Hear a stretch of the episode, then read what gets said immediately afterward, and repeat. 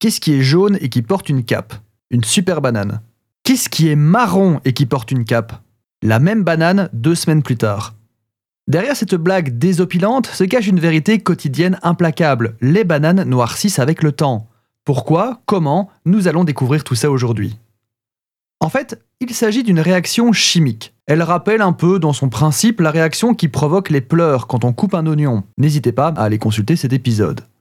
Il y a dans la banane, en plus de son goût délicieux, des enzymes et des polyphénols. Des noms un peu effrayants dont je ne vous ferai pas le procès si vous les oubliez d'ici demain. Retenez juste que ces deux composés réagissent quand ils sont mélangés avec l'oxygène. Ils fabriquent de la mélanine et donc noircissent.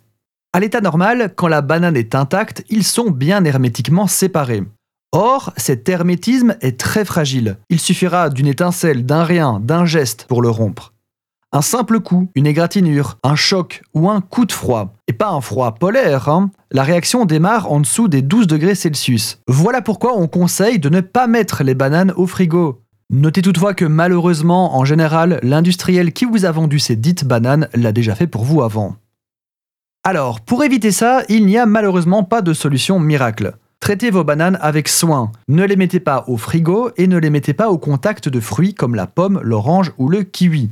On appelle ces fruits des fruits climactériques et ils ont la particularité de continuer de mûrir après la cueillette. Nous approfondirons le sujet la semaine prochaine et vous allez apprendre pourquoi vos corbeilles de fruits mûrissent aussi vite.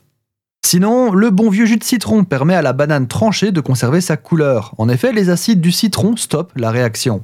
L'alcool ou un sirop peut produire un effet similaire. Attention toutefois avec le citron que vous allez de facto altérer le goût aussi.